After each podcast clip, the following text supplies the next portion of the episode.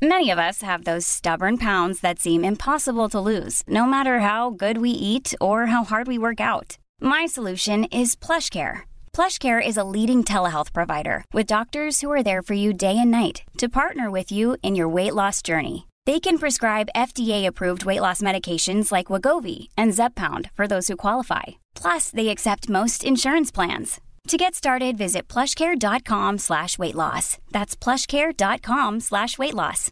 This message comes from BOF sponsor eBay. You'll know real when you get it. It'll say eBay Authenticity Guarantee. And you'll feel it. Maybe it's a head turning handbag, a watch that says it all, jewelry that makes you look like the gem, or sneakers and streetwear so fresh every step feels fly. eBay gets it. So look for the blue check mark next to that thing you love and be confident that every inch, stitch, sole, and logo is checked by experts.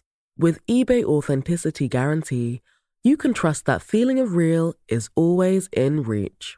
Ensure your next purchase is the real deal. Visit eBay.com for terms.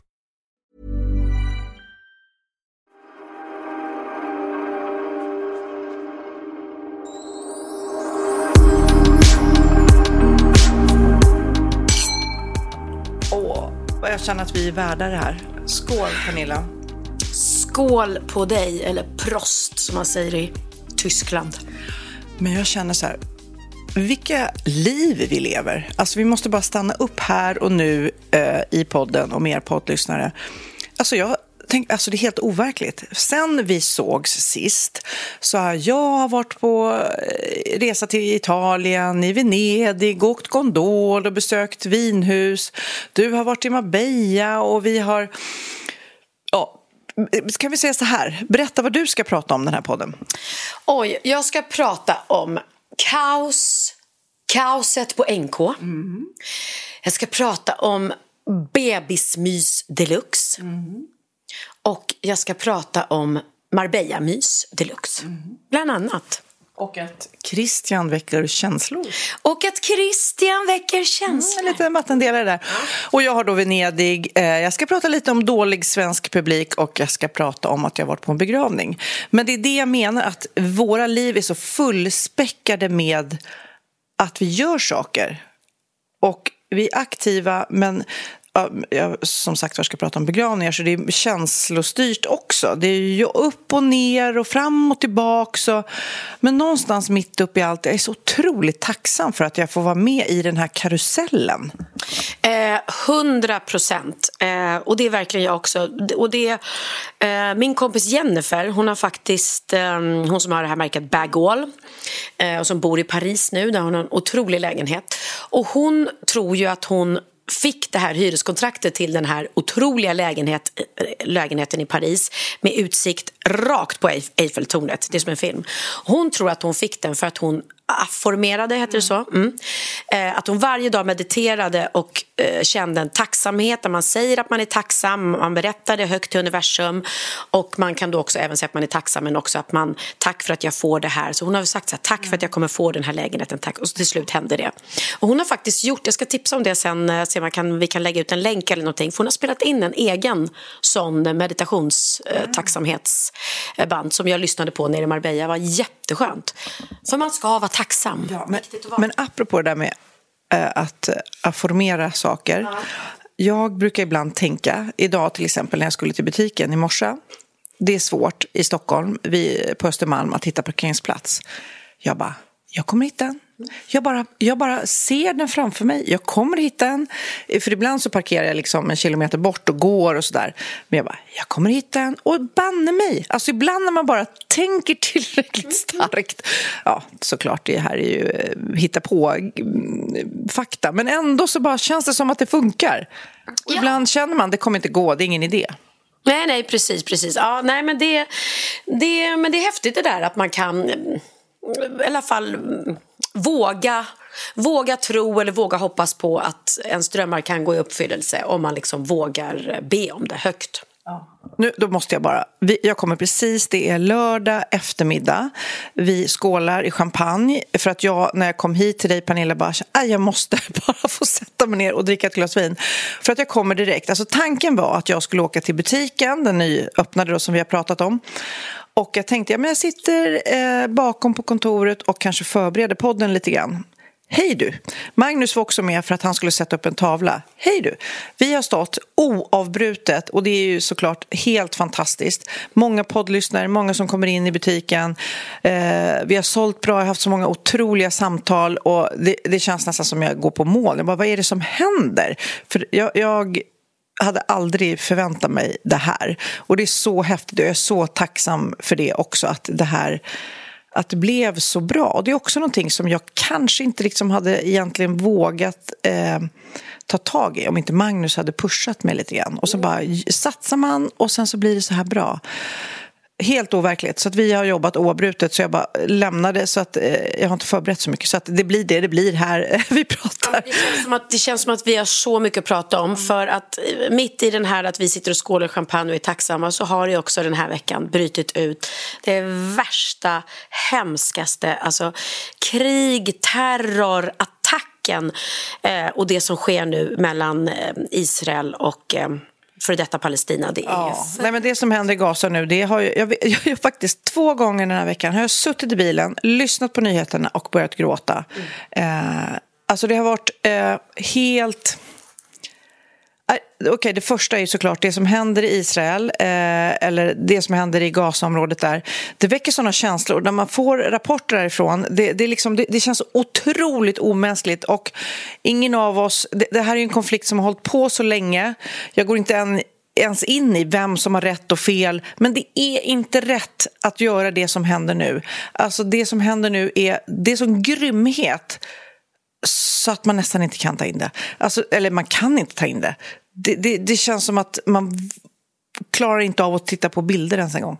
Nej, nej men det går inte. Jag eh, har gudskelov inte, inte, inte sett liksom, eh, eh, de hemskaste bilderna, eh, tack och lov. Men man förstår ju när de berättar om de här 40 bebisarna. Som, alltså att, v, v, vad är det för omänskliga människor som tar livet av 40 bebisar eh, på det brutala sättet? Och den här, eh, jag såg det här klippet med den här flickan i början, då, eller paret som då är på den här festivalen i öknen. Och eh, när de har kidnappat henne, satt, hon sitter på en moppe med, med flera stycken då som kidnappar henne och bara skrattar och hon skriker hjälp, hjälp, please don't kill me och hennes kille går bredvid liksom. Och sen vet man att ja, de, de finns ju inte längre och vad som händer med dem och allting. Och jag som du, jag, jag kunde inte sova, jag kunde inte sova de första nätterna för det är så, det är så det är sån ondska i allt det här som sker nu. Men vi kan väl eh, lyssna på ett klipp. Det är en journalist som har gjort ett klipp, eh, också det utan att ta ställning, men som bara beskriver eh, hur hon känner. This is one of the most gruesome updates I've ever had to give, but the world needs to wake up and need to see this. The bodies of 40 babies and toddlers were just found in just one of the communities that were slaughtered by Hamas in their barbaric assault on Israel. Some of the babies were decapitated, others were burned alive at the crib. Babies. Babies and toddlers, children were targeted, and so were girls who were brutalized with mass rape. The ones not slaughtered, kidnapped into Gaza, and are now hostages in a living nightmare in the Gaza Strip, subjected to torture and to execution at any time. There are no more excuses to be had, no more context to understand what is happening in Israel right now. Whoever you are, whatever your values are, if you cannot unequivocally condemn this, you can never again claim to care about human rights or human life. Never again is right now. Jag och Magnus satt och pratade i morse om det här också. De här gruppvåldtäkterna som är, som man läser om och har sett att ha hänt och skett i alla krig genom alla tider. Dessa män, om man bara tänker själv, jag pratade med, med Magnus då så här, att man då är soldat, man är drillad och man, man krigar med sin AK4 eller pistol eller gevär eller vad man nu har. Man har tagit små unga flickor till fånga. De ligger på golvet och gråter. Nej, hur kan man våldta dem? Alltså då pratar vi, hur får man rent fysiskt, hur kan man få stånd när man ser dessa stackars, stackars människor ligga där på golvet. Hur är det ens möjligt fysiskt att klara av det? Jag fattar ja, inte. Ja, men det, är, det är ett makt... Eh, de, de får ju adrenalin och makt. Det, det, det, är bara vidrigt. Allting är bara vidrigt. Och det spelar ingen roll, för jag tycker också väldigt svårt, för man vill ju lägga ut på sociala medier att att man bryr sig. Du gjorde det och provade och då fick du en massa skit. Det är som att du tog ställning för ett parti då eller? Jag vet och då blir det så här, skriver man pray for Israel som man gjorde först då, då fick jag ju massa då hat från andra hållet att ja du vet eh, här Israel har förtryckt eh, palestinierna i 75 år och ja och det är hemskt det också. Då, jag menade bara nu vi ber för den här hemska attacken. Nu ber man ju lika mycket för, för de som bor inne i Gaza som tvingas ut och, och de smäller. Nu har ju Israel Israel gett tillbaka då och smäller bomber hejvilt så oskyldiga människor dör. Jag ber för dem också. Alltså, pray for all the innocent people. Alltså, vad, det är så mycket oskyldiga människors liv som går till spillo och jag bara ser nu också de här hemska bilderna, lika hemskt som, som det var det som skedde på den här festivalen och hur, hur de beter sig mot människor och barn och eh, kvinnor och män. Lika hemskt är det nu med alla dessa oskyldiga människor som tvingas på flykt och vet inte vart de ska ta vägen. Eh, och eh, Oh, nej, det, är så hemskt. Det, det, går ju inte att ta in. Det är så hemskt. Ja, det är så fruktansvärt. Och, um... Så att det finns ju ingen... Jag behöver inte väl, man vill inte välja sida. Och det, det är inte det vi, vi gör. Utan vi, vi bara... I det här läget ja. så måste man bara känna medmänsklighet åt alla håll och bara liksom fy fan vad vidrigt. Och de som jag förstår Eh, befinner sig i Gazaområdet nu, det är liksom 15 meter höga murar. De kan inte ens ta sig därifrån. Det är inte så här, åh nej, det här, det här är läskigt, det här är farligt, vi, vi riskerar att bli dödade, vi, vi eh, åker härifrån. Nej, det kan de inte göra, för de är fångade där. Så det är ju liksom som ett ett massmord bara. Det är så fruktansvärt. Är fruktansvärt. Och jag förstår absolut eh, de då som har lidit med allt det som har hänt under de här 75 åren. Men det rättfärdigar ju inte den, det här hem, alltså, den här slakten som har varit. Det här, det här är ju ett terrordåd. Eh, och det var någon som sa det faktiskt. Det här är ju inte krig. Det här är ju liksom... Men någonstans undrar jag, så här, är det här ett sätt att skapa nya terrorister. Förstår du? Om de gör det här, då skapar de hat hos motståndarna som skapar nya terrorister. Att det liksom göder ny terrorism. Okej. Jag, jag, ska säga, bara så att ingen eh, kastar skit eller ska börja kommentera eh, oss på något sätt. För jag är inte insatt. Jag är inte insatt i den här konflikten som har varit och allting. Så jag, så jag vet inte. Det enda jag vet är att när oskyldiga människors liv, säger så här, Hitler var en vidrig människa. Han ville man skulle dö. Men om någon då går och dödar hans barn och fru så tycker inte jag haha rätt åt dem för att de är, är Hitlers barn. Alltså, så länge man inte går på den, den ursprungliga ondska personen. Och det här sker ju nu i Sverige. Nu också med det här gängmorden som sker och den här ehm, eh, Melodifestivalskillens familj. Nej, men det var andra gången jag grät i bilen den här veckan. Jag var på väg till radion på morgonen eh, och då rapporterade om den här skjutningen i Tullinge utanför Stockholm.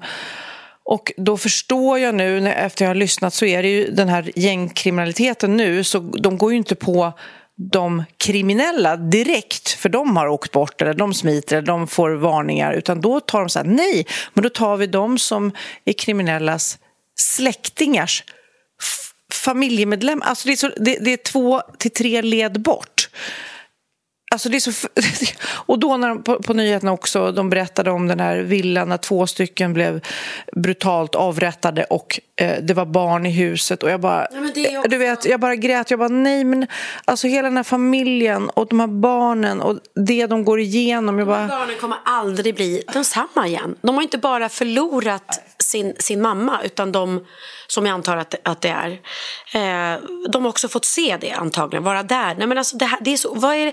så att i det här att vi sitter och skålar över att vi är tacksamma så sker det så fruktansvärt hemska saker i världen runt omkring. Det är så roligt att du sitter nu och knäpper händerna när du pratar. Oh. Ja, men det är en liten... Och jag blir lite tårögd igen. För det är fan fruktansvärt. Ja, det är hemskt. Det är hemskt. Det är... Ja, nej, usch. Okej. Okay. Eh, nu... Deppig början. Ja, det är en deppig början på den här podden. Så därför gör vi nu en liten glad trudelutt och sen så restartar vi. För nu ska vi prata om något helt annat.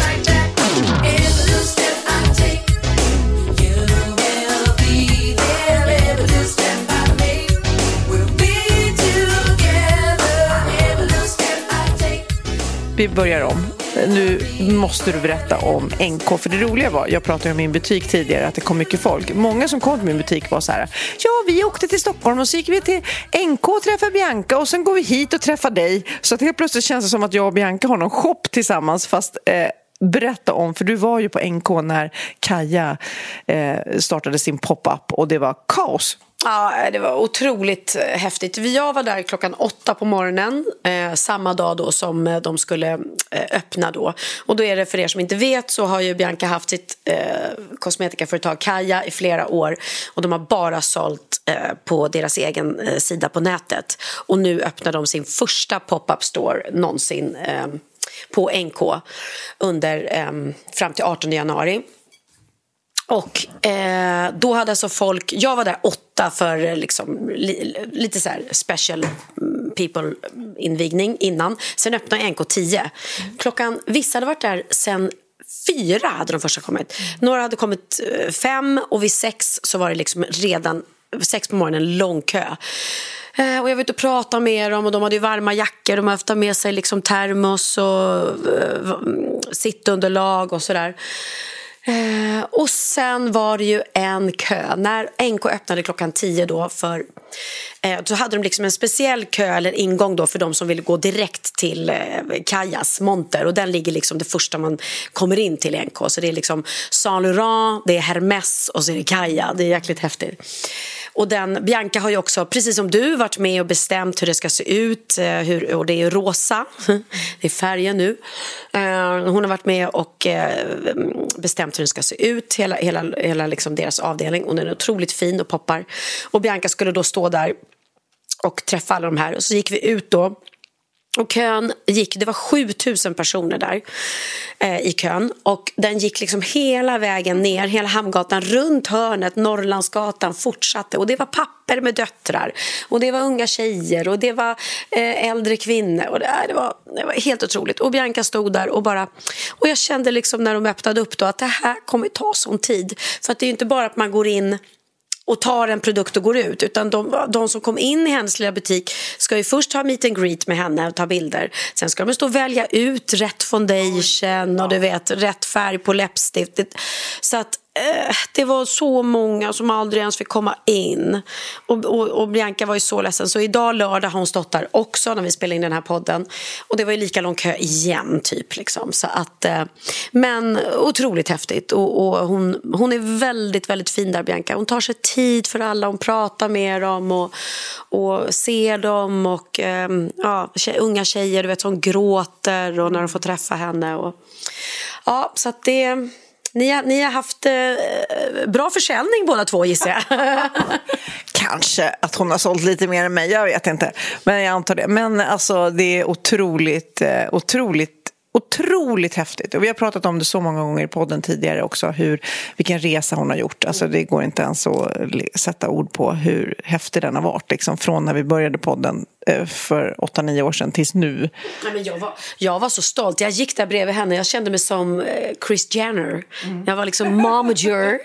så jag gick med henne i kön och bara Bianca, Bianca, hälsa på, hälsa på hon som står där. Ser du det lilla barnet där? Så får ta en bild. Ja.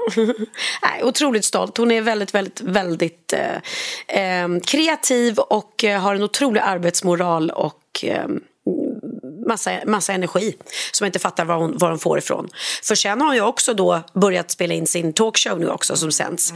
Mm. Eh, och det kan jag också, vi, har, vi har så mycket att prata om Sofia. ja.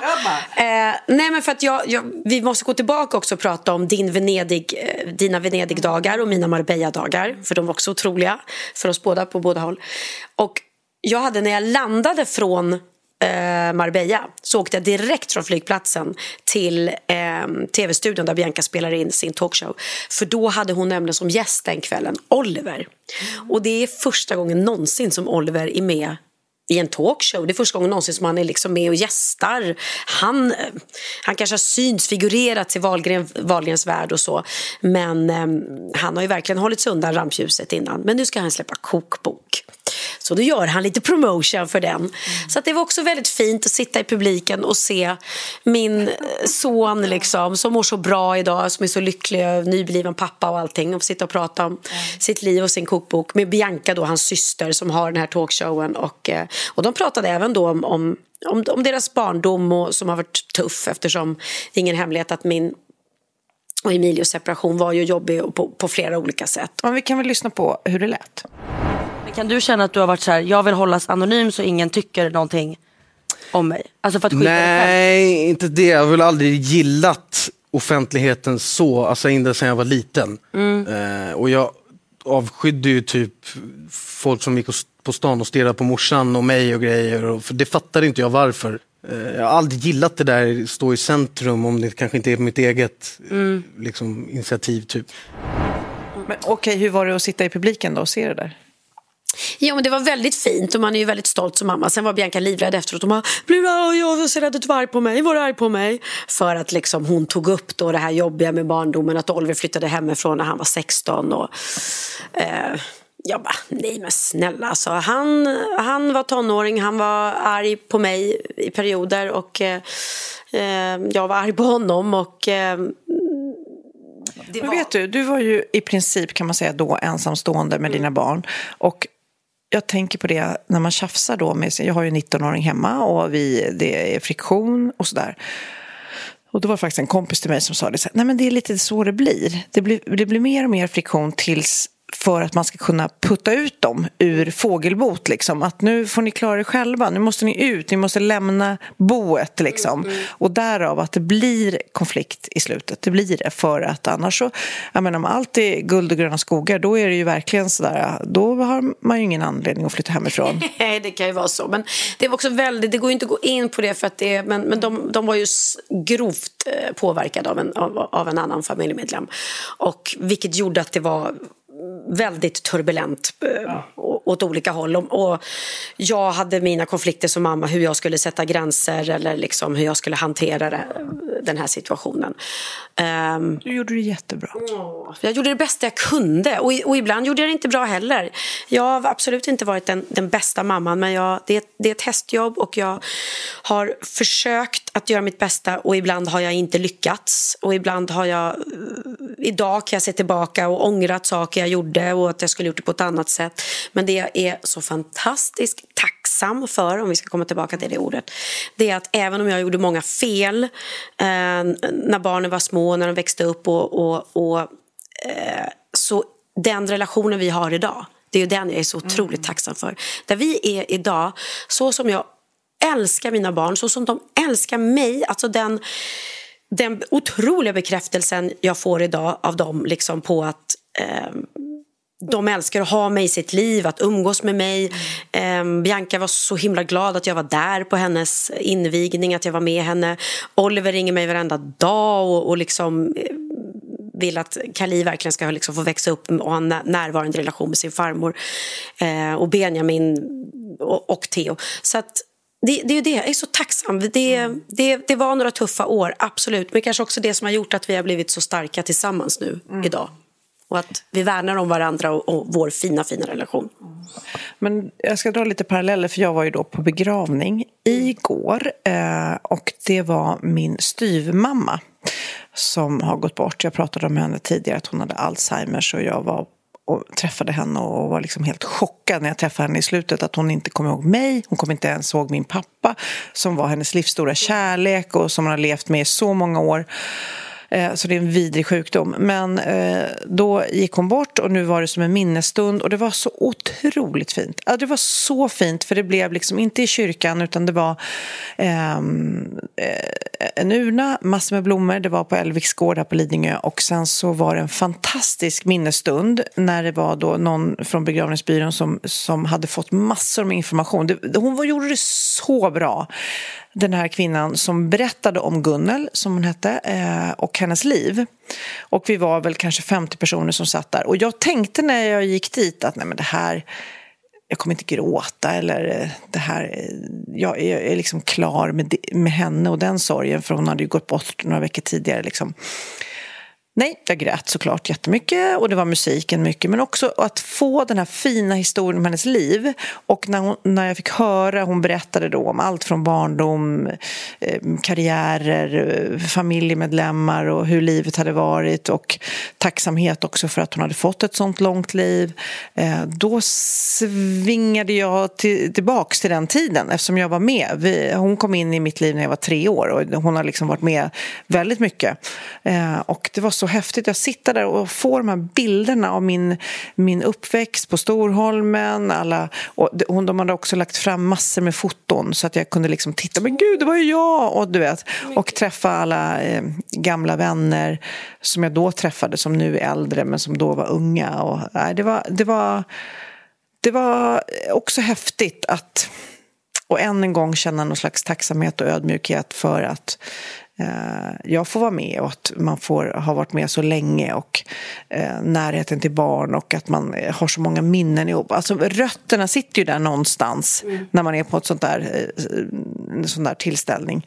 Och sen gjorde jag något. Nu, nu får du bedöma om det här var jättekonstigt. För när vi skulle gå från begravningen mm. så var det jättemycket fina blommor mm. som var där vid den här eh, urnan med askan. Och så sa de så här, är det någon som vill ha blommor? Ja, alltså de skulle ju slängas. Så jag bara tänkte, jag ska till min butik imorgon bitti. Så jag tog en jättestor blomarrangemang. Tog jag till butiken. Jag, bara, jag tog med mig den och satt i butiken idag. Alltså begravningsblommorna, är det, var det liksom smaklöst? Eh, alltså det, det var som får en... säga helt ärligt. Ja, nej men vet du vad? Jag tycker inte det för att du roffade inte åt dig utan jag ser istället som att du, de här blommorna som du säger skulle bara slängas. Mm. Eh, annars, de skulle inte ligga på en grav vid en gravplats. Nej, liksom. nej. nej. Och för dig blir det att du tar med dig någonting vackert och fint från den här begravningen mm. och en människa som har betytt något för dig. Så tar du med en liten del av hennes minne till din butik och så får hon vara med och förgylla din, din butik. Jag känner jag sa det till många som var i publiken. Eh, jag sa det till många som var i butiken idag. Eh, skål på mig själv. Ja, det här är begravningsblommor. Jag var på begravning igår och alla bara åh, stackars dig. Och bara, nej, nej, nej, men de här är så fina. När man gör sådana begravningsblomarrangemang liksom, mm. då tar man ju utslagna blommor också. De lever ju bara typ idag. Sen dör de ju för att de, man vill ju på kistan eller vid urnan så ska det ju ligga färdigutblommade. Så att, ja, de får leva i min butik. Men jag var så här, det här kanske är lite konstigt det jag gör just nu. Kan det här bli liksom, ska jag gå runt på begravningar och fråga om jag får ta blommor? Är det, det min nya grej? Nej men jag vet att eh, Susanne gjorde samma sak. Hon var också på begravning för en väldigt, väldigt, väldigt kär vän till dem som, som gick bort. Och eh, då hade de också haft massa fina blomsterarrangemang och då hade, hade någon sagt också, för det kanske är det nya nu, att ni får gärna ta med er de här blommorna. Så ja. då hade de faktiskt, flera av begravningsgästerna, tagit med sig blommorna hem. Och det är väl eh, jättefint. Men bättre det än att de bara slängs, det är helt helt onödigt. Mm.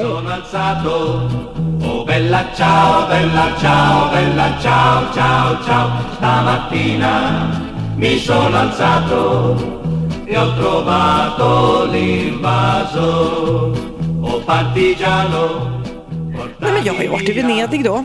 Eh, Andra gången du är där i Nej, jag... lyxfia. Jag har aldrig varit i Venedig. Nej, men det är ju lite speciellt. Jag har ju ett samarbete med Mionetto eh, och då eh, hade de eh, tyckt att det var bra att vi som är ambassadörer för Mionetto även får se hur tillverkning går till. Och jag tackar inte nej till det. Va? Eh, så att vi åkte ner till Venedig, ett gäng, och det var ju såklart jättelyxigt. Och sen fick vi se verkligen hur produktionen går till. För det är ju skillnad på champagne, det vi pratat om tidigare, champagne och cava och prosecco. Det var så långt så det vill vi inte höra på. det ska ni inte få höra igen. Men eh, väldigt häftigt. Och sen när man står liksom i själva fabriken där de liksom eh, tappar upp det på butelj och när det åker på löpande band och, och det säljer så här, det blir 40 40 miljoner flaskor. Det är så otroligt stort. Och, och då är det samma dal. Mionetto är ju bara en del. Det är ju liksom som en prosecco-dal med olika eh, märken som är... Det är helt fantastiskt. Men nu blev jag jättesugen på att se eh, mitt eh, bubbel. Eh, Bazione Cava. Det måste det klart. Jag följer... Ja, jag vill ju se. Tänk för mig kommer det kännas jättestort om jag får se mina buteljer ja. sättas på etiketten. När det... Så det måste jag faktiskt... Styr upp genast. Jag kan följa med och massera. Ja, ja, var man, var man... ja, nu ska jag gå till min, min vinproducent och säga det. Jag vill också Nej, men det var en väldigt god resa och det kan man ju säga. Eh, och det, Det kan man säga om och om igen. Alltså italiensk mat. Herregud. Herregud, det finns inget godare. Oh, jag har så mycket så här, du vet, jag låg och drömde om salsiccia-pastan jag hade ätit eller skinkan. Det var någon så här fantastisk skinka. Prosciutto. Nej, det var, det var liksom mer som en kokt skinka som nästan... Jaha, det var som på lunchen, den som jag fortfarande tänker på när jag kom hem. Det, det är nästan som en julskinka. Det var så senap på kanten. Tunna, tunna, tunna skivor. Ja, det var så gott va, så att jag orkade inte. Jag satt och tittade ut över bergen och Vindalen och bara kände att livet är bra just nu. Ja, men det är fantastiskt. Och fantastiska vänner. Och man fick ha med sig respektive. Ja, Magnus valde att vara hemma. Ja, för jag såg att det var flera på den här resan som hade med sig. Vet! Och Magnus, fick frågan, men han sa nej. Det, var, det är mycket just nu. Framför allt kan man säga med tonåringar hemma. Eh, Så att, eh, ton... Förlåt? Nej, pratade jag avbröt. Nej, det var inte så mycket mer att säga än att Magnus var hemma för att vi är tonåringar som ställer till det annars. Så kan man summera det. Då förstår jag. Men jag såg också att du fick umgås med mina kompisar, Jakob och Melina, som var med. Ja, men jag umgås så mycket med dem. Eh, vi åkte även över till Murano. Du har ju en fin lampa till exempel i badrummet, höll jag på att säga, men i sovrummet. Eh, fantastisk av Murano glas. Och Murano är då en ö som ligger bara ja, jättenära, tio minuter från Venedig. Så vi tog en båt över dit, jag, Jakob, Melina och några andra och eh, promenerade runt och jag tänkte verkligen att nu ska jag smälla till eller slå till och köpa någon fin lampa. Men ah, det, alltså, det är en en vågdelare, heter det kanske. Eh, att, eh, det, vissa grejer är jätte, jättefina och andra inte lika fina. Så jag, men däremot så stod jag ju och tittade på när de, de gjorde en häst i glas. Det var helt otroligt, de här glasblåsarna. Han tog en liten klump av glas, eh, eller sån här glasmassa eller smält sand eller vad det nu är, vad man kan kalla det. En löt, liten glödande klutt som han förvandlar till, jag filmade det här, från klutt till färdig glashäst. Två minuter. Han bara drar med en tång och det blir en häst. Alltså det är ett sånt fantastiskt hantverk. Häftigt. Till och med jag blev sugen på att köpa en glashäst. Jag, alltså, jag bara, jag måste köpa en glashäst. Sen så såg jag att den kostar typ 20 000 så jag bara, nej, jag kanske struntar i att köpa en glashäst. Men, det, men man får sån respekt till själva hantverket. Så tänk på det när du ligger i sängen och tittar upp på den här lampan. Det ska jag göra. Jag har ju faktiskt två Murano-lampor hemma. Jag har en ovanför flygeln också. De är otroligt vackra. Och även lampetter i, tror jag. Eh, ja, är tjusigt som satan. Men åh, jag, nu blev jag sugen på att åka till Italien. Hey Dave, Yeah, Randy. since we founded Bombus, we've always said our socks, underwear, and t shirts are super soft. Any new ideas? Maybe sublimely soft. Or disgustingly cozy? Wait, what? I got it. Bombus. Absurdly comfortable essentials for yourself And for those facing homelessness. because one purchased equals one donated. Wow, did we just write an ad? Yes. Bombas. Big comfort for everyone. Go to bombas.com slash ACAST and use code ACAST for 20% off your first purchase. Here's a cool fact a crocodile can't stick out its tongue. Another cool fact you can get short term health insurance for a month or just under a year in some states. United Healthcare short term insurance plans are designed for people who are between jobs, coming off their parents' plan, or turning a side hustle into a full time gig. Underwritten by Golden Rule Insurance Company, they offer flexible, budget friendly coverage with access to a nationwide network of doctors and hospitals. Get more cool facts about United Healthcare short term plans at uh1.com. Vi är sponsrade av Synoptik. Och våren är äntligen här, Sofia. Och med det så kommer ju solen. Så Ja, efterlängtad. men så härligt. Och vi har ju pratat om Synoptik eh, och deras abonnemang, All Inclusive. Det här abonnemanget som ser till att man har rätt glasögon år efter år till en fast månadskostnad. Så smart. Men det som är viktigt nu är ju att man ska ha solglasögon och skydda ögonen.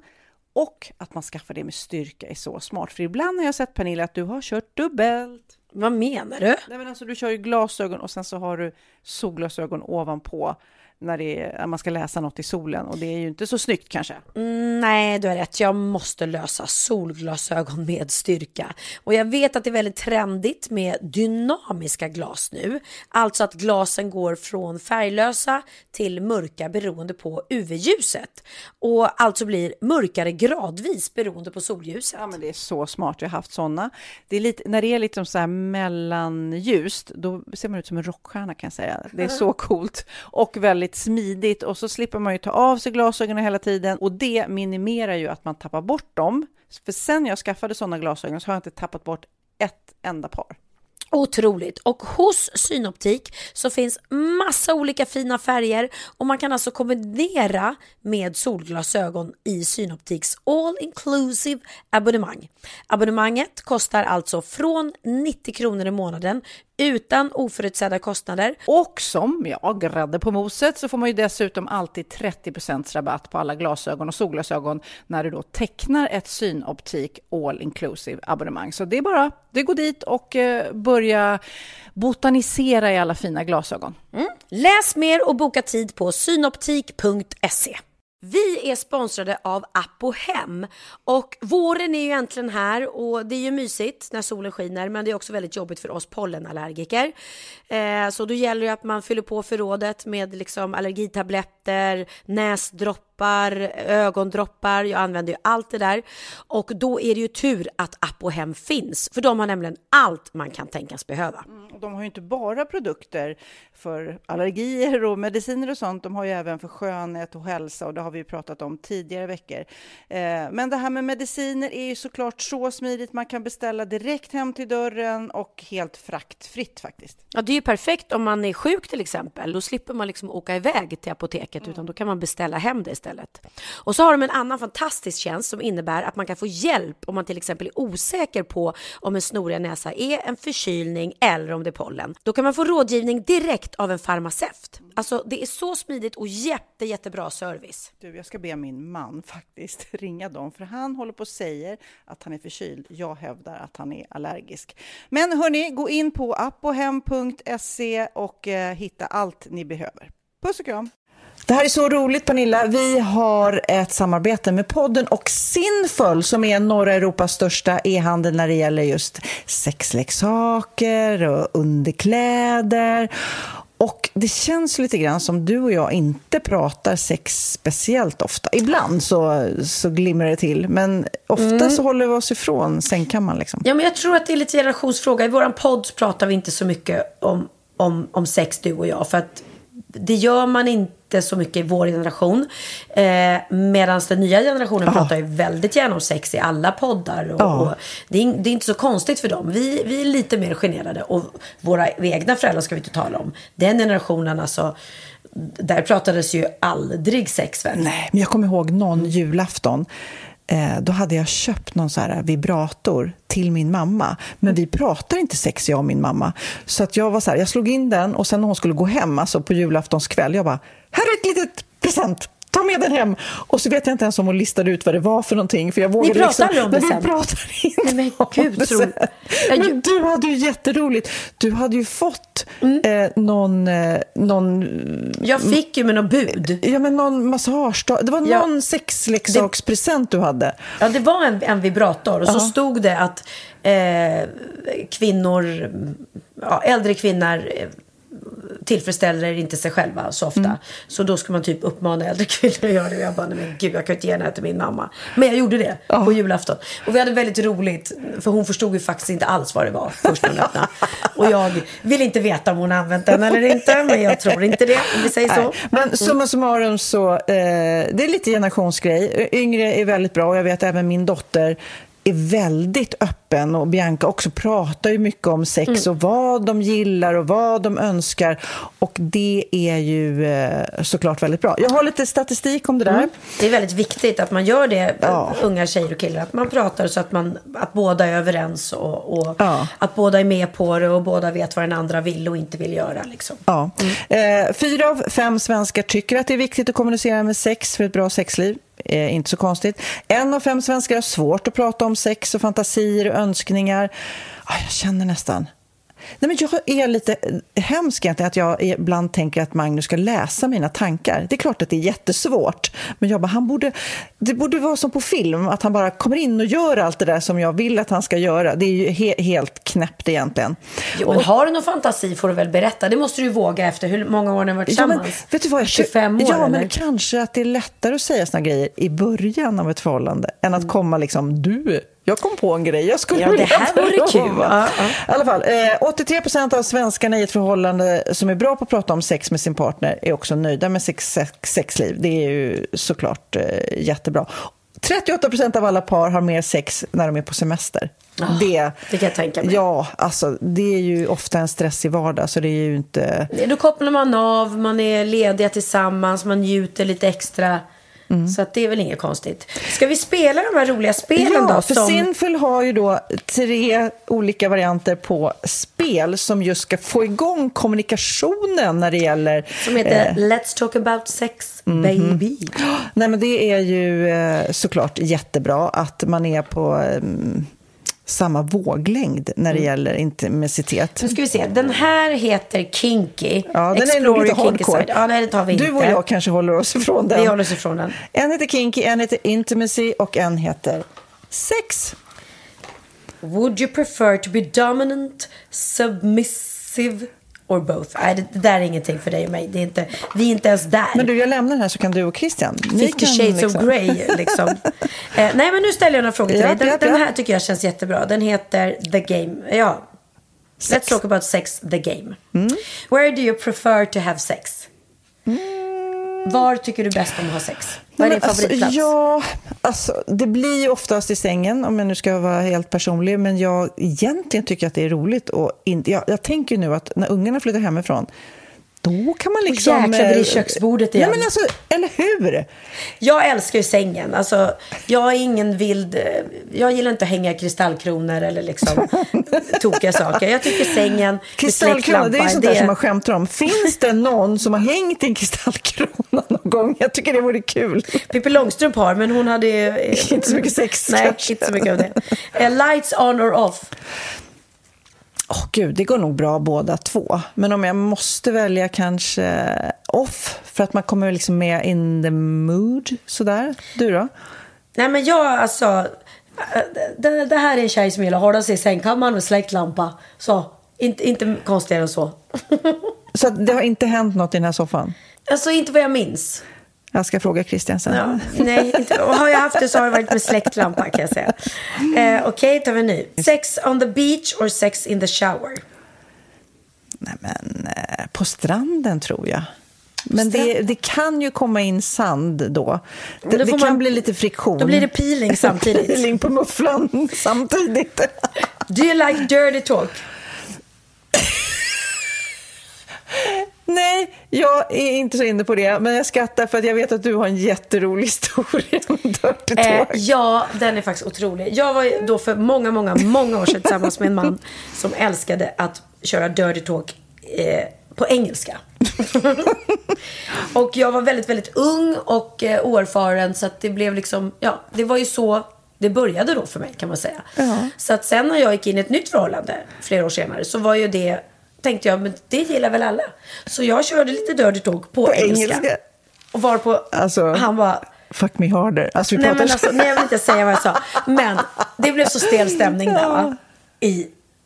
Jag, jag bara märkte att han bara blev helt tyst och undrade vad är det som försiggår.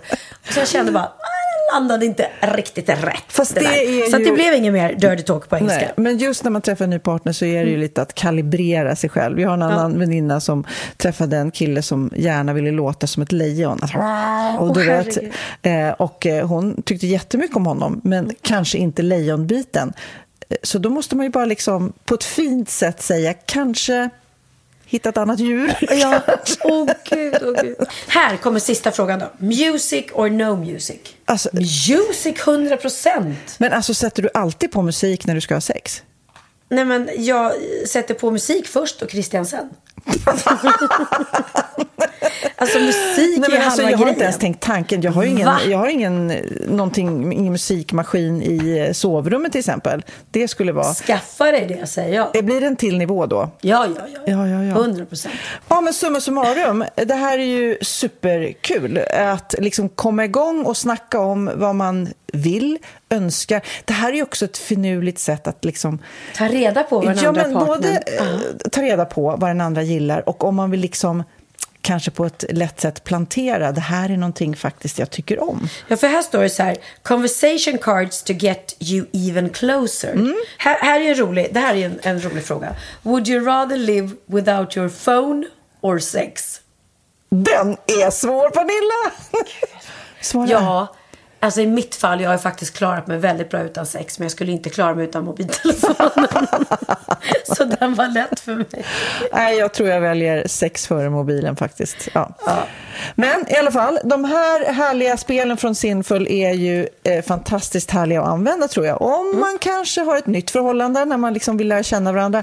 Eller om man som jag har varit tillsammans eh, jättelänge med sin man men vill liksom... Och väldigt rolig present också. Ja, det är den ruska om det här lite presenten. och utforska och kanske helt plötsligt blir det nytändning. Mm. Eller hur? Så missa inte att gå in på Sinful såklart så hittar ni ju när ni är där, förutom de här spelen, massor med roliga, sexiga saker. Också väldigt bra om man, om man liksom vill köpa en sexleksak eller liksom någonting och tycker det är jättepinsamt att gå till en butik och handla. Mm, mm. För det är ju känsligt för många. Mm. Och då är det ju fantastiskt att man kan beställa det på nätet. Och när ni väl är där, använd koden Wahlgren och Vistam, då får ni 10% på hela hemsidan. Så det är ju grymt. Passa på, gäller till den 30 juni. Mysigt. Men okej, jag ska summera min resa. Det var eh, Venedig, det var gondol, eh, det var mycket mat, mycket vin, eh, sol och härliga människor. Nu, nu åker vi ut till Spanien.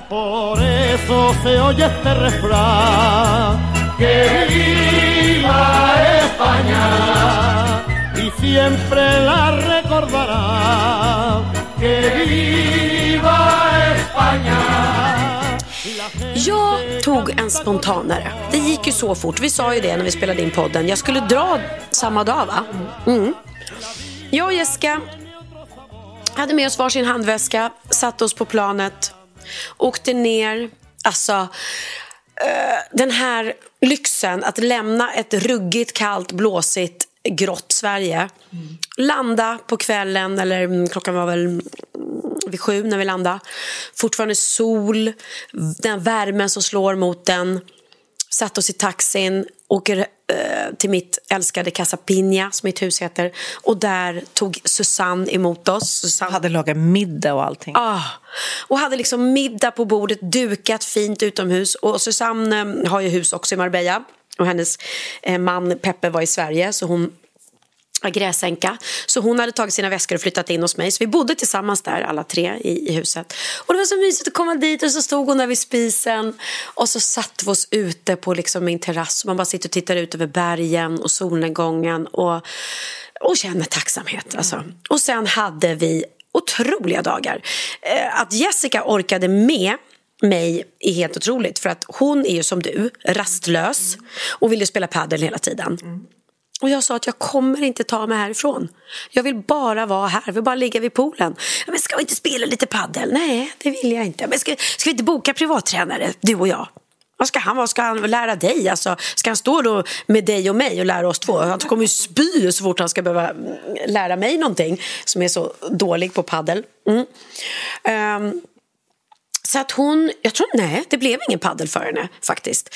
Eh, utan vi tog det otroligt chill. Eh, och jag bara kände att jag behöver det. Jag behöver bara sova, sova tills jag vaknar, ligga och lyssna på poddar eller liksom eh, meditera gjorde vi.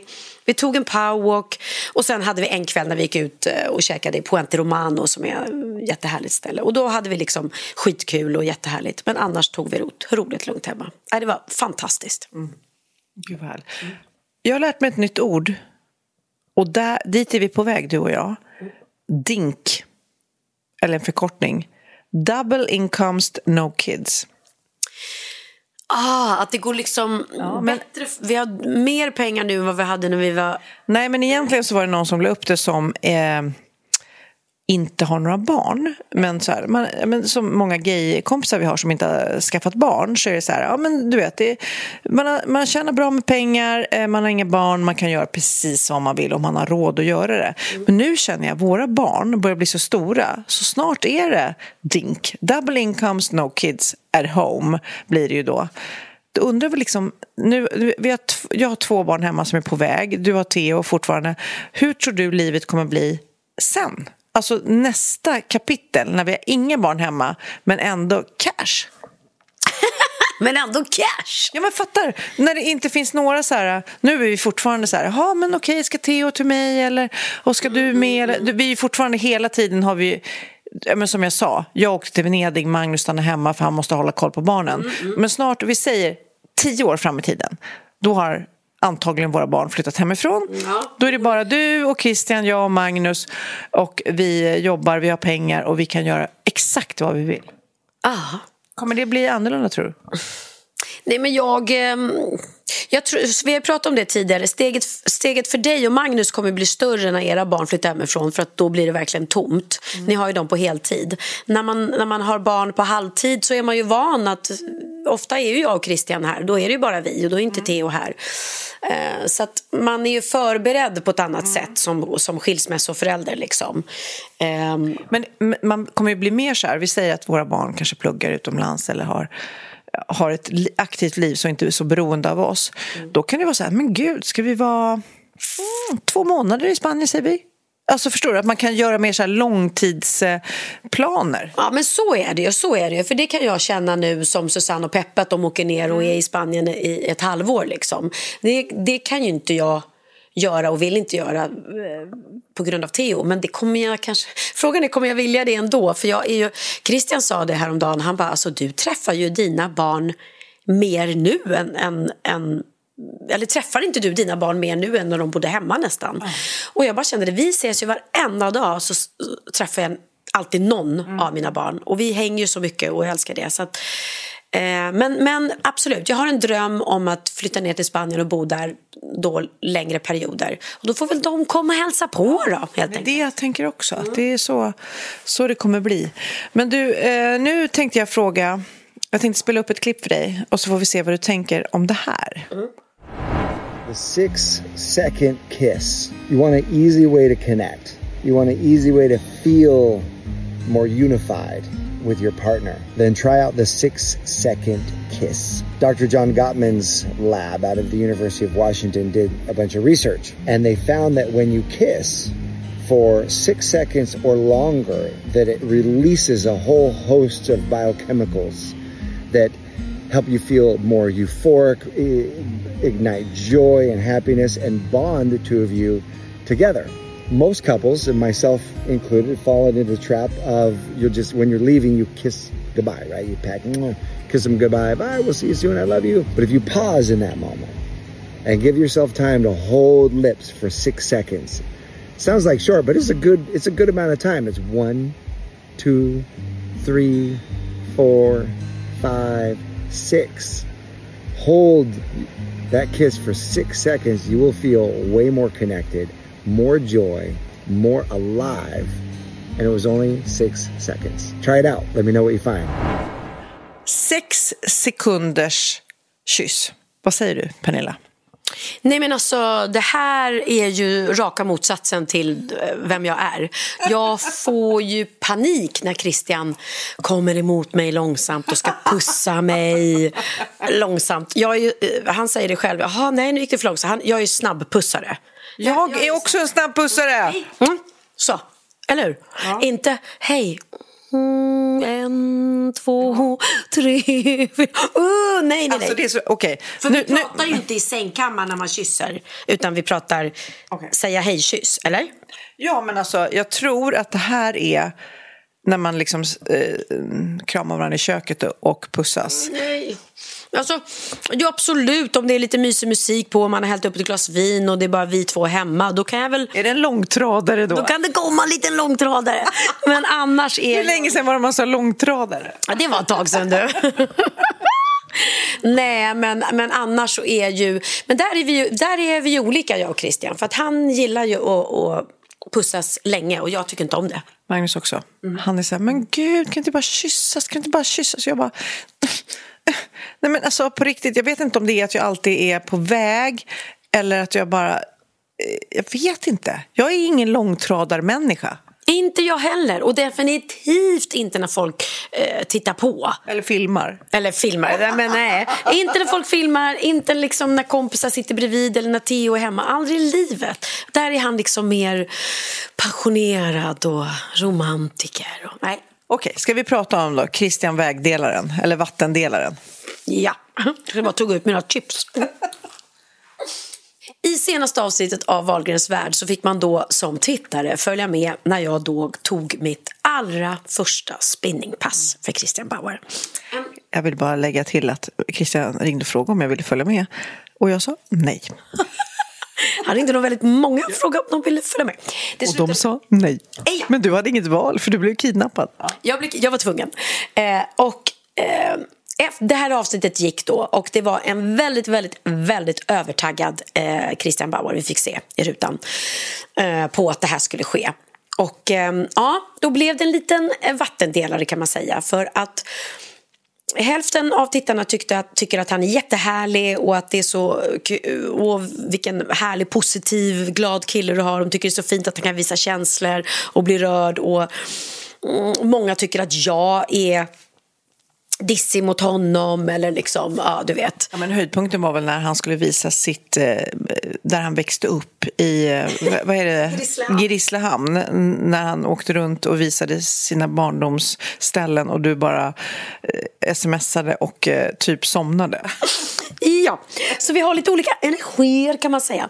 Och hälften då tyckte väl kanske att han var alldeles för övertaggad och eh, eh, orimligt taggad. Eh, och och det, det är en vattendelare. Och det, men jag tycker också... Taggad, jag har inte sett det här. Taggad på vilket sätt? Jag förstår inte. Ja, vi kan spela upp ett klipp. Kan du få höra hur taggad han var? Jag får tårna som fan. Det ska bli så jävla kul. Idag är dagen kommen då Pernilla Wahlgren ska ta Christian Bauers spinningpass. Alltså jag vet, hon säger att hon har varit på en cykelklass förut, men nu ska hon ju, eh, nu ska hon ju verkligen få åka på ett rätt sätt. Det är svettig och tycker det är kul. Och nu är min tur att showa.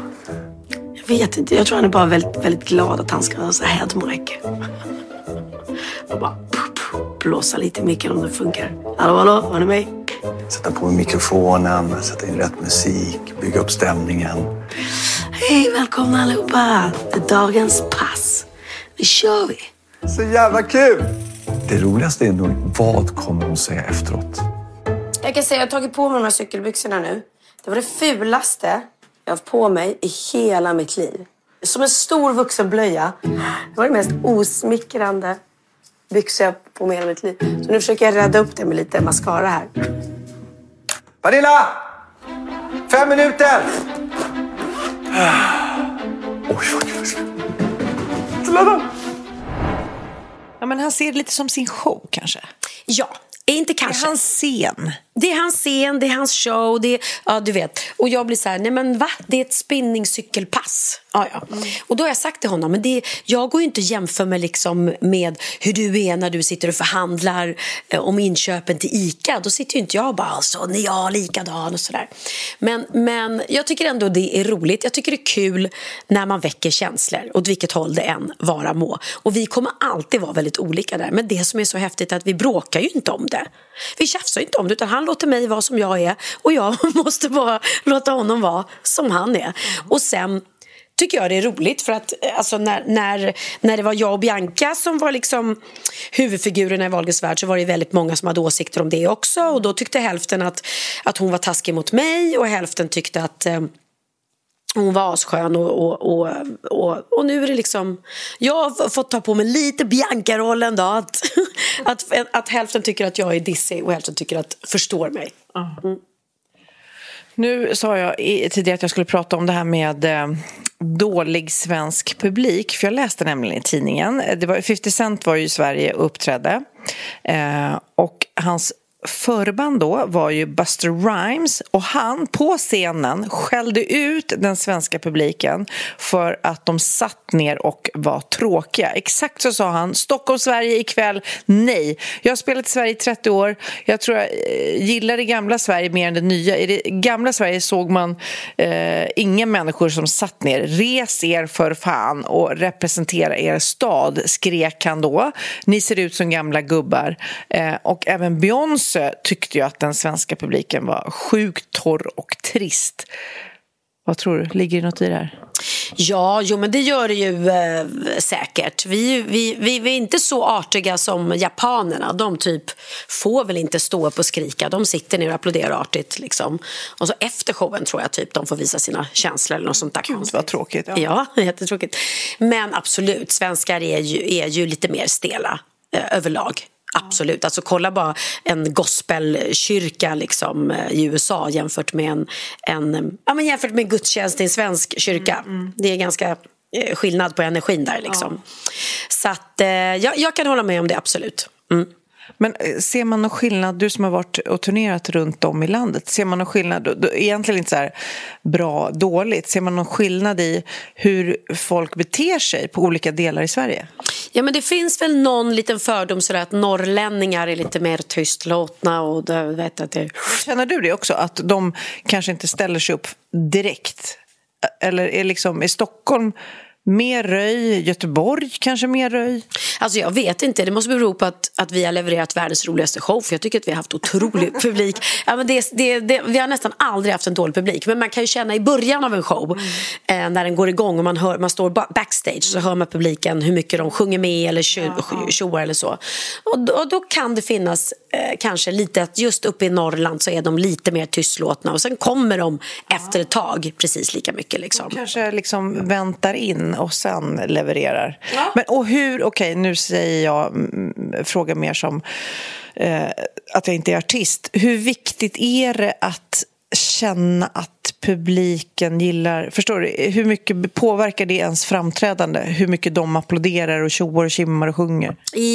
Jättemycket. Jättemycket. Alltså man är ju ett med publiken när man står på scenen.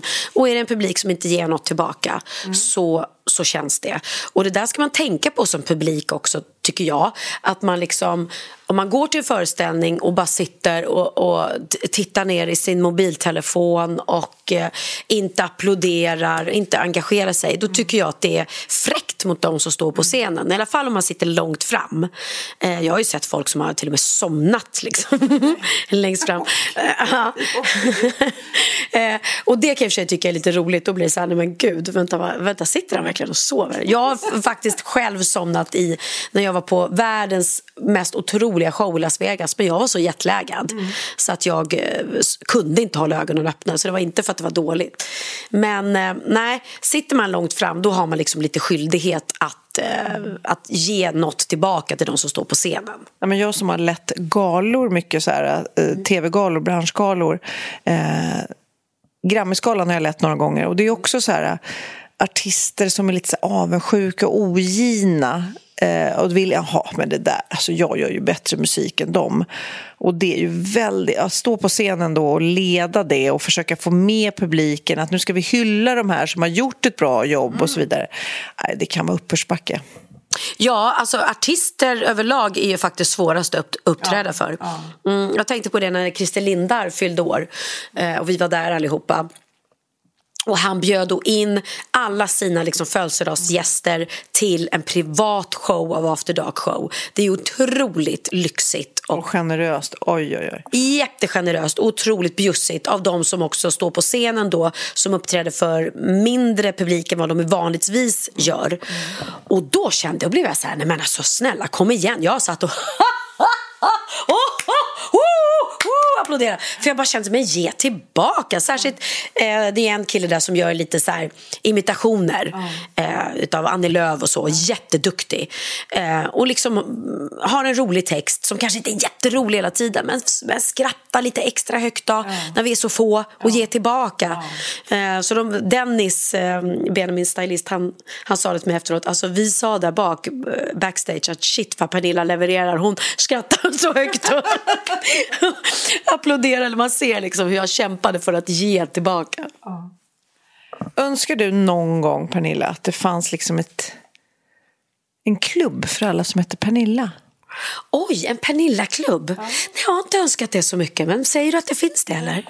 Det finns inte en Pernilla-klubb, men det finns en klubb och en träff, en årlig träff för de som heter Ryan.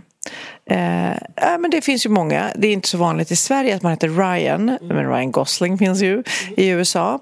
I USA så finns det en klubb då för oss som heter Ryan och de träffas och umgås och gillar varandra. Vi ska lyssna på hur det låter. My name's Ryan, and this is Ryan. my friend Ryan, and today we're going to a Ryan meetup. Ryan! Ryan! Ryan! I'm here with Ryan. Nice to meet you, Ryan. How do you spell your name? R-Y-A-N. What's your favorite part about being Ryan? I like the name, I like the culture. Who's your favorite celebrity? Ryan Gosling. Everything was perfect. There was Ryan's shirts, Ryan name tags, an award for the Ryan who traveled the furthest. But most importantly, I was finally in a room with people who understood the pain that every Ryan feels. And that pain is this moment, this moment right here. Nice to meet you. What's your name? Sorry, what'd you say? I'm Ryan. Brian? Ryan. Ryan. Oh, sorry, sorry. With an R. Sorry. Brian. Brian. Brian. Brian. Brian. Brian. B weekends at Brian. Brian. Brian in his ear. Okej, det är tufft att Ryan för då blir man kallad för Brian. Och då känner jag det så här med mina barn, det är helt hopplöst. Jag har en kid, eh, nej inte Kim, Kid får han säga hela sitt liv. Jag har en Cindy som får säga eh, nej, Cindy med S, inte med C. Eh, jag har en eh, Lennox som säger nej, inte Lennart. Eh, jag heter Lennox eh, och sen Texas är ju lite lätt. Så att jag tänker på Kali kommer hela livet att få säga nej, inte Kali, eh, eh, Kali. Han kommer bli kallad för Kalle också tror jag. Ja, blir han det redan nu? Ja, men jag kallar honom för det typ. Det är så gulligt. Min lilla Kalle! Min lilla Kalle. Och, och hans mor, nej inte hans morfar, min pappa som är Olivers morfar som blir Olivers gammelmorfar eller gammelfarfar vad det nu är. Han säger lilla Kali. Och gullig du är lilla Kali. Kali. Han heter Kali. Men du, eh, nu måste jag göra- en, en eh, grej på dig. Svara mig nu tillbaka. Så här. Eh, have you heard that they slaughtered the famous eh, movie star? Vem? Eh, Reese. Reese, you know Reese? Reese Witherspoon? No, with a knife. Åh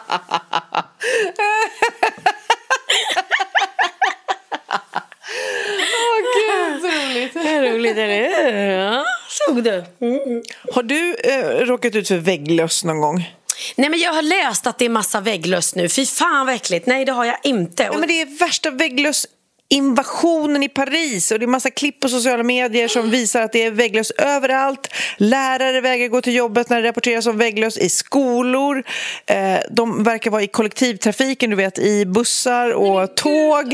Eh, och det har blivit jätteuppblåst. Och jag, vi kan väl lyssna på, eh, jag har hittat något klipp så här, så här undviker du att få hem vägglössen. A dermatologist, bedbugs are absolutely terrifying. If you're unfortunate enough to bring bedbugs home, just be aware these are one of the most difficult pests to get rid of. So when you're out traveling, these are the precautions you need to take to make sure you don't bring them home. And even the most expensive hotels in the world are not immune to bedbug infestations. So when you check into your hotel room, immediately put your luggage on the luggage holder. Bedbugs like to crawl from the bed to the floor to your luggage, which is where you bring them home. Next thing you want to do is check your mattress. You want to pick up the fitted sheets and look in the creases. Bedbugs love to hide in dark spaces. Check around the tags, around the lip of the mattress. Check for actual bugs themselves or look for red or brown droppings, which could be a sign of their blood. Look for signs that you've been bit by bedbugs. It'll look something like this. We call it the breakfast, lunch, and dinner sign. These little monsters can live as long as a year without eating. So if you bring them home, you might be living with them for a very long time. Nej, men det här, vilken mardröm! Och att de inte går att döda heller riktigt. Nej men fruktansvärt, åh fruktansvärt, när jag får panik. Jag vet att min kompis Jennifer, hon hade köpt en soffa på auktion i Paris.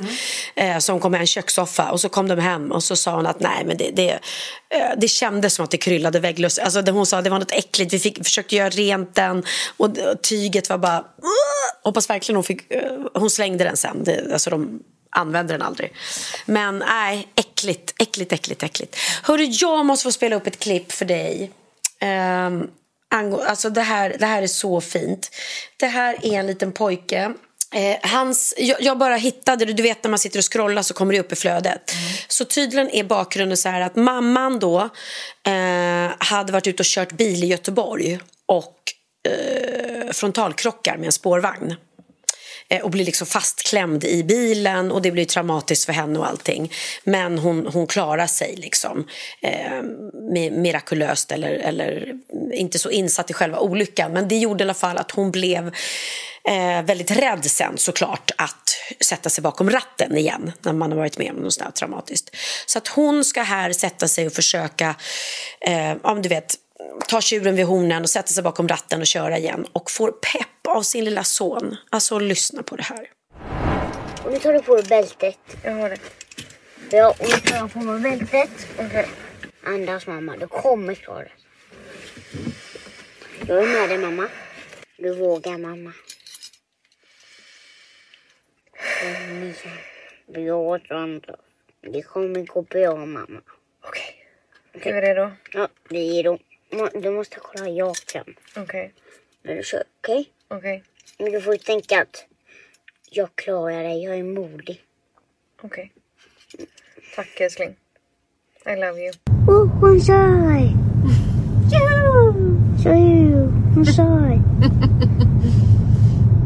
Det går bra va? Ja, det går jättebra. Men gud, så fint.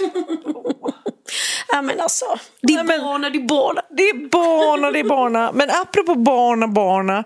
Så i förra veckans podd så hade vi en liten tävling. Sveriges roligaste barn har ju ett eh, fantastiskt Instakonto och de har gjort en bok och vi skulle lotta ut några. Och då bad vi ju då om lite historier om när barnen har gjort det lilla extra roliga. Och jag tänker att du skulle få läsa det, för du läser så bra så. Vad du är gullig då. Eh, då är det en Anna Smolander som har skrivit till oss så här. Hej! När mina barn var cirka två och fyra år gamla så lekte de att de åkte tåg i vardagsrummet. De hade ställt fram flera stolar med mera. Jag är i köket och lagar mat under tiden och då känner jag lukten av bajs. Tjejerna, är det någon som behöver bajsa? frågar jag. Nej, mamma. Lukten tilltar och jag går till vardagsrummet. Frågar igen om någon behöver bajsa. Och jag får då svaret, nej, jag har bajsat redan på tågets toalett. Det är då bajs överallt. Ja, vad trevligt. Mm. Vi ser på TV, här är en annan, eh, Maria Talmar som skriver så här. Vi ser på tv och maken säger det är snyggt med muskulösa kvinnoben. Dottern som då var mellan 68 år säger då snabbt Mamma, nu ligger du risigt till. ja, de här som vi läser upp nu vinner en bok. Malin Salén skriver så här.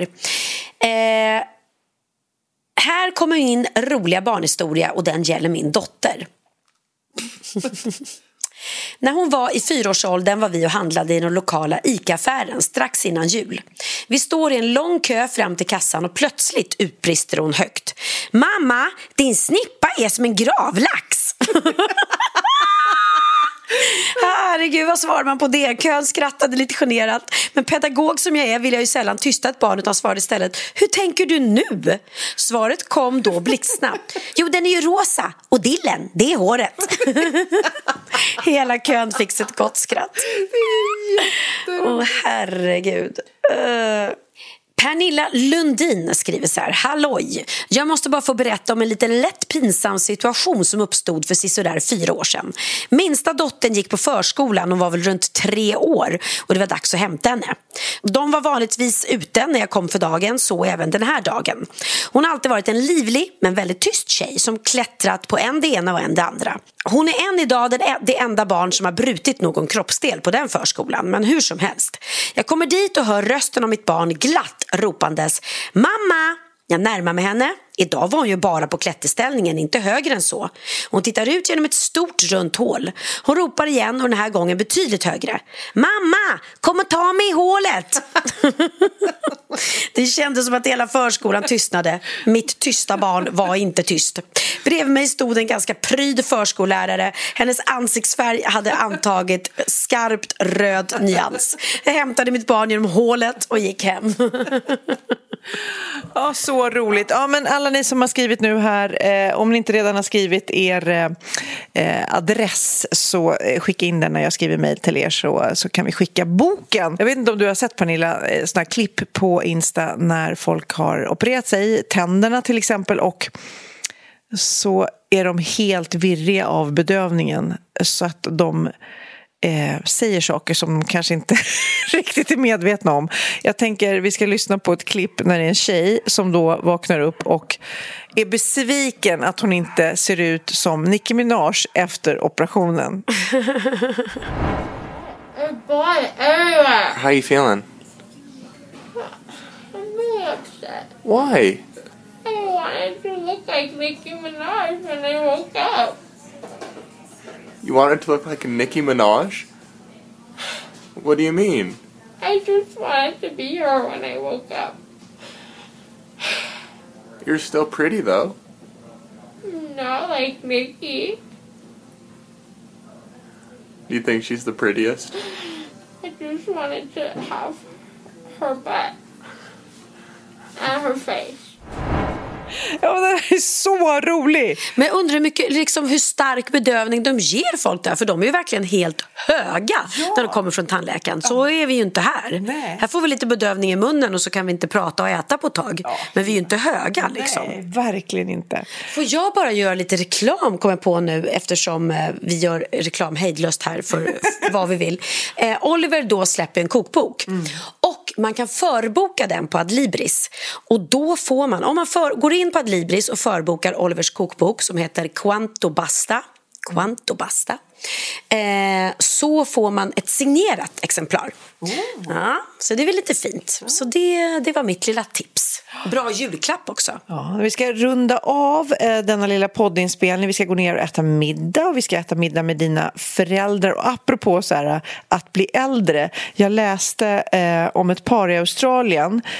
I Australien har det tydligen blivit så dyrt med ålderdomshem, de här privata ålderdomshemmen. Eh, så att istället har de, det här paret räknat ut att de kan åka på kryssning istället. 51 kryssningar närmare bestämt är billigare än att bo på hem. Att de kan liksom åka och glassa runt på ett lyxfartyg. Det blir billigare än att checka in på ett ålderdomshem. Det är helt sjukt. Ja, men jag läste om det och jag tyckte det var en sån himla härlig idé. De åker liksom fram och tillbaka på den här lyxkryssan. Och så får de massa vänner där och de har sin hytt och, och de äter på restaurang varenda dag. Det är ett underbart liv. Man... Jätte, det ska vi gå ner och tipsa dina föräldrar om. Ja, det ska vi. Det ska vi. Vi brukar avsluta med att spela eh, familjemedlemmars nya släpp om de har gjort något. Vet du, den här veckan har vare sig Benjamin eller Kid släppt något nytt material. Pinsamt! pinsamt. Ja, vi, vi skäms så mycket. Men vi har ju en bonusson, du och jag, som brukar kalla oss för sina mammor. Nämligen lilla gulliga Oscar Sia. Oscar Sia har släppt ett nytt album, ett album som han säger att han har väntat i tusen år på att få göra. Gud, han är ju bara, vad är han, 27? och han har ändå väntat i tusen år. Mm. Du vet inte vad, vad han har varit en gammal själ förstår du. Och han är så stolt över det här albumet som heter Heartbreak Millionär. Eh, och vi är också så stolta över dig, Oscar. Och vi avslutar med Oscar Sias Heartbreak Millionär. Vi ses nästa söndag. Puss! Du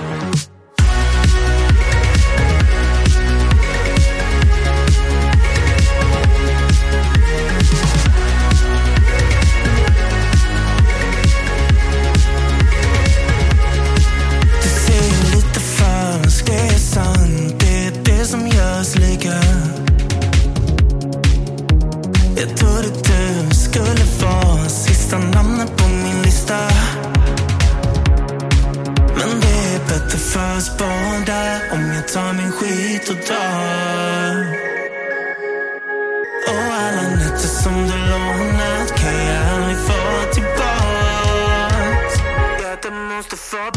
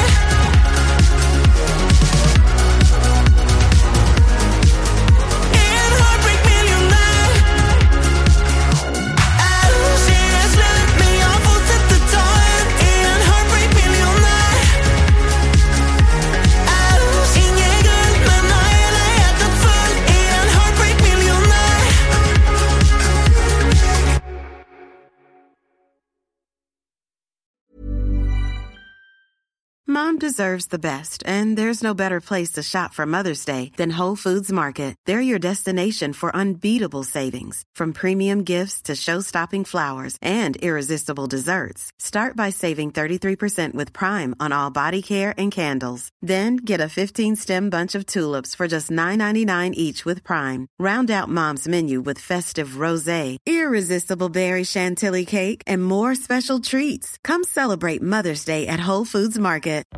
Flexibility is great. That's why there's yoga. Flexibility for your insurance coverage is great too. That's why there's United Healthcare Insurance Plans.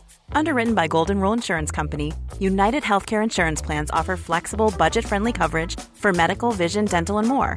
One of these plans may be right for you if you're, say, between jobs, coming off your parents' plan, turning a side hustle into a full hustle, or even missed open enrollment. Want more flexibility? Find out more about United Healthcare Insurance Plans at uh1.com.